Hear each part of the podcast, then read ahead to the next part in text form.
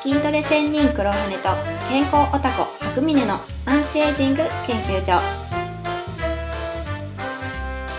プライベートジムトレーナーの黒羽とヘルスケアショップサイトマネージャー白峰による美容・健康・アンチエイジングの情報番組です。はい、えー、今回はあダイエットには足トレより肩トレというテーマで話していきたいと思います、うんはい、はい、よろしくお願いします。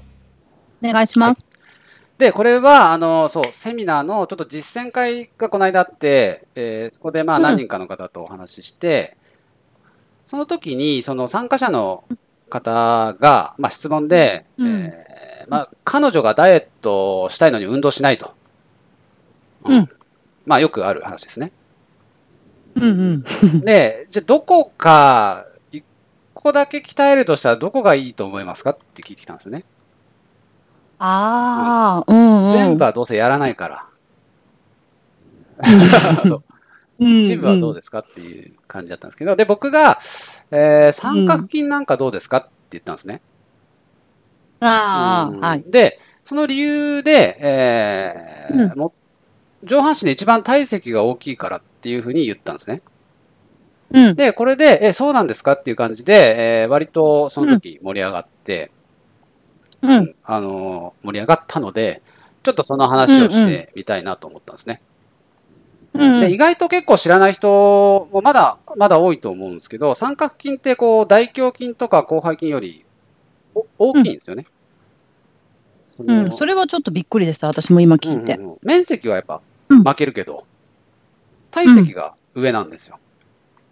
なるほどね。面白いですね。広背筋ちゃうんって思いましたもん、聞いて私今。うんこれね、上半身って一番って。意外ですよね。三角形でそんなに大きく見えないですしね、うん、なんかね。見えない、うん、見えない。うん。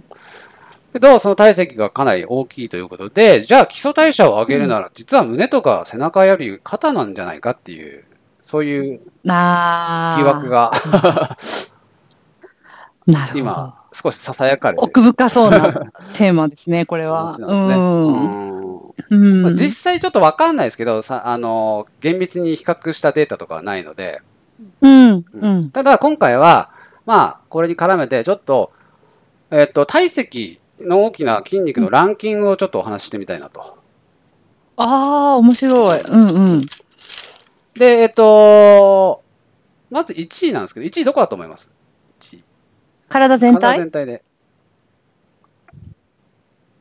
四頭筋かな。おお、正解です。正解です。うん。うん、あの、いちい、大体四頭筋。はい。ただ、これって、大体四頭筋ってよっつの筋肉をまとめていってるじゃないですか。うん、ですね。だから単品の筋肉っていう意味で考えると、ちょっとこれずるいですよね。ああ、確かにね。確かに、まあうん。一緒に動くけど。そうだそうだ。うん、そうだね。まあ、まあまあ、ちょっとずるいかなと。うんうんうん。じゃあ、にいは何だと思いますか？ にい。えー、ちょっと待ってくださいね。考えさせてくださいね。でも、上半身。じゃあ、それもしかしたらここで三角筋ああ、まだです。まだなんだ。うん、あ、大臀筋か。そうです、そうです。本当に。さすが。大臀筋はまあ、あのー、立派な一つの筋肉なので、えーうんうんうん、実質いちいかな単体の筋肉で言えば。ズルの人ではない、なくてですね。そうですね。で、えー、さんいはじゃあどこでしょう？え、三角筋じゃなくて？まだ来なかったです。まだ早い。うん、あ、まだ早かったですか？うーん。でも上半身で一番ってことは、えー、ふくらはぎ？あ、そっちに行きましたか。えっと、ね、こっちはハムストリングですね。ああ、もも裏、そっかそっか。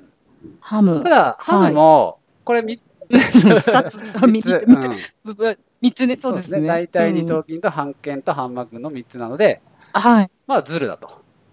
いやいやずる。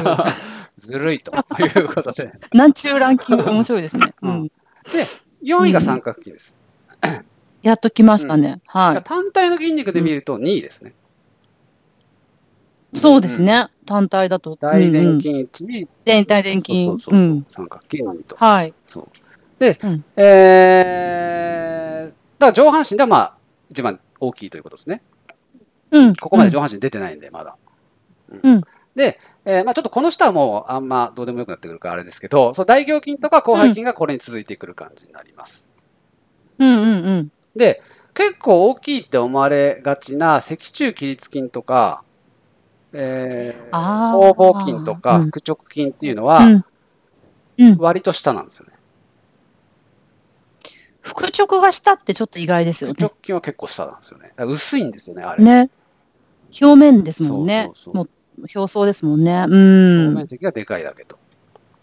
うん。ああ、これ、この筋肉体積ランキングめっちゃ面白いですね。ダイエットのためになる、多分。そうそう。あの、今ね、多分検索すれば出てくるんで、うん。うん、あの、ちょっと興味あれば、あの全部見てみてほしいんですけど。うんうん、であの実際その僕の知ってる方でその 海, 海外で解剖をしたことのある人の話によると、うん、やっぱね三角筋ってすごい厚いらしいですね。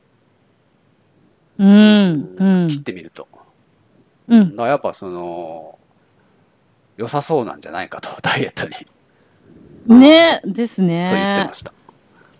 うんということになると、まああのーうん、ダイエットじゃあするときにどこがいいかっていうと、まあ、とりあえず二大巨頭として、まあ、大臀筋と三角筋が出てくると。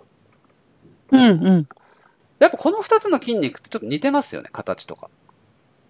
うん、そうですね。そう言われればそう、立体的なんだか、ね、丸いですよね。うん、はい。であと、その、四肢と胴体をつないでるところ。うん。うん、だし、まあ、いわゆる人体で一番可動域の高い股関節と肩関節を包んでる。ああ、そうですね。うんうん。要ですもんね。そ, ねそれの。うんうん。やっぱとても重要な筋肉だと思うんですよね。うん。うん、鍛えてて、そう、ね、そう、損はないというか。うんうん。結構お尻は重要視する人って多いと思うんですけど、特に女性は。はい。うんうん、はい。鍛える人多いけど、う、ねうん、三角筋はまだまあ、そんなに積極的にやってる人はまあ、あんま見ないかなと。うんうん、海外とかだとちょっと一部一部というか海外だと多分ねそのウエストとのギャップ作るためにやるっていう人とか結構いるみたいですけど、うん、わかります。肩幅がねもともと小さい人とかはここをやっぱやった方がねかっこよく見えますもんね。うんうんうんうんそうそうそう、まあ、日本だとねまだちょっと少ないけどもしかしたら今後増えるかもしれない。うん、うん、でまあやっぱ言ったようにそのやっぱでかいんで基礎代謝的な問題が多分結構効いてくる。うん。うん。で、えー、じゃあまあ足トレやるのはやっぱりいい、いいはいいですよね。やっぱさ、やっぱ一番でかいですから。はい、うんうん。で、足トレの場合は大臀筋と大腿四頭筋とハムストリングのトップスリーが全部参加するので、うん。最強なのは間違いないと思うんですね。うん。うん、あスクワット、デッドリフト、ランジあたりですね。そうですね。うん。ただやっぱここら辺ってまあフォームが難しいのと、うん。怪我もしやすい。うん。リスクがある。うん。うん、あの特に初心者の方とかは。うん。で、あとね、やっぱね、酸化する筋肉がの相対積がちょっとでかすぎて、うん。疲れるっていう。そうですね、うん。疲れますよね、うん、きっと。うん。嫌になっちゃう。うんスクワットマジックとかに行きたくなっちゃう。そう, そうなる。うん、だそういう人はあ肩トレをやってみてはどうかとうん思って僕はそこで答えたんですね。うん実践会で。うん、でまあ肩トレね、えー、まあ当然その下半身のトレーニングよりはまあ疲れないとは思うんですね。うんうんうん。で基本的にやるのは、まあ、ショルダープレスとサイドレイズが、まあ、基本ですかね。そうですね。うん。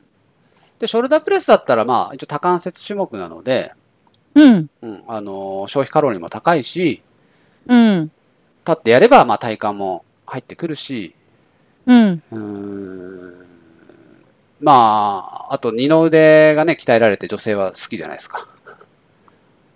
そうそう三角筋ってね二の腕の筋肉って思ってる人多そうですよね。ああそうなんですか。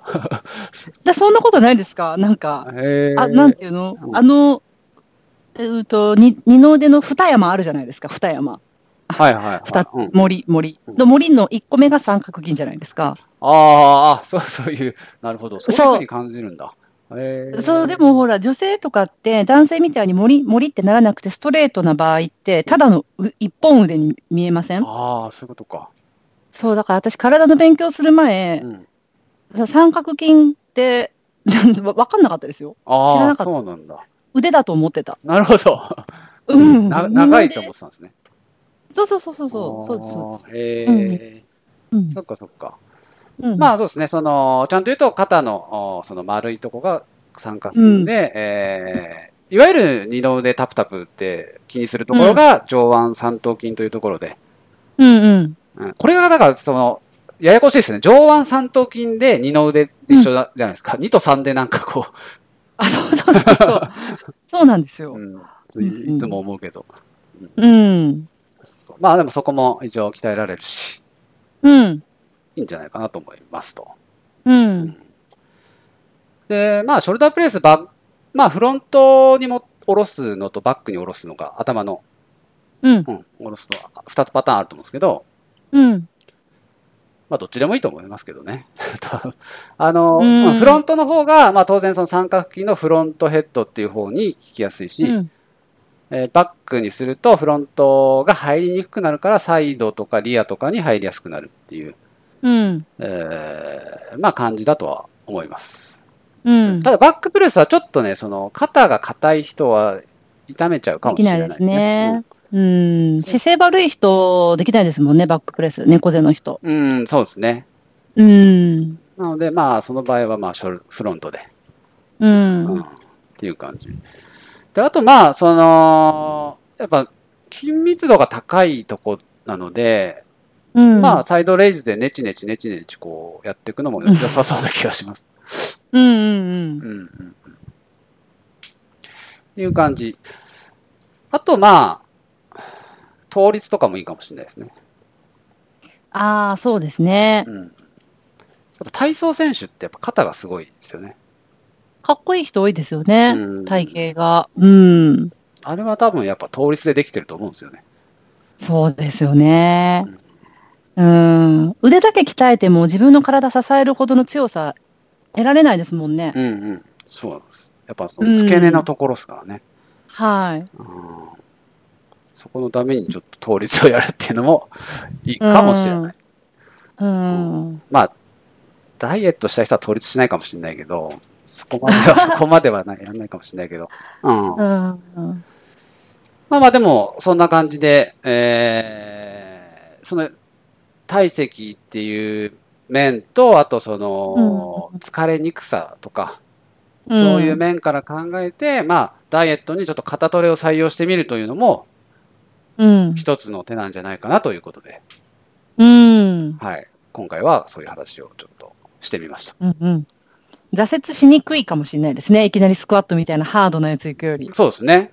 運動嫌いな人だったらなおさらね。うんうんうん、最初あのなんか女の子がよく持ってるそのカラフルなダンベルで、そのさんキロ、さんキロとか。まあさん、さんねおも、あのね、女性が肩やるときさんってめちゃくちゃ重たいんですよ。あ、そうなんですか。できないできない。うん。で、あの、ごひゃくからじゃないと痛めますよ。なるほど、なるほど。サイドレイズやるとき。うん。あ, あ、サイドレイズとかだとまあ確かにね。はい、あ、まあ、バックプレスとかだったらね、うん、あれ両手でいけるからですけど、うんうんうんうん、確かにサイドレイズはだって結構マッチョでもごキロとかでやったりする人いますもんね、うん、そうですそうですできないんですよ、うんうん、あの回数多くしてだんだんね重り上げて回数少なくするとかの方が、うん、なんかありますよねなんとか法ってあピラミッドとかあそれですそれです、うんうん、それの方がいいですよね、うんうんそうだから気軽にできてね結構いいかと思いますんで、はいまあ、もしよかったら、うん、試してみてください、うんはいえー、という感じでじゃあ今日は終わりたいと思います、はい、はい、ありがとうございました。ありがとうございました。最後にお知らせです。黒羽と白峰が開発開拓している良質な美容健康用品のお得な情報や限定公開の動画などプレゼントがあります。受け取り方は簡単です。次に申し上げる ユーアールエル にアクセスして会員登録をしていただくだけ。エイチティーティーピーエスコロンスラッシュスラッシュスリースターズライフドットコムスラッシュエイチティーティーピーエスコロンスラッシュスラッシュ数字の スリーエスターズライフドットコム スラッシュ サイト名は三つ星生活ショッピングサイトになっています。商品を買わなくても無料で会員登録できます。会員様限定でお得な情報をお届けするほか、特典としてご質問やご意見なども受け付けておりますので、よかったら新規会員登録をしてみてください。それではまた。今回の放送も最後まで聞いてくださりありがとうございました。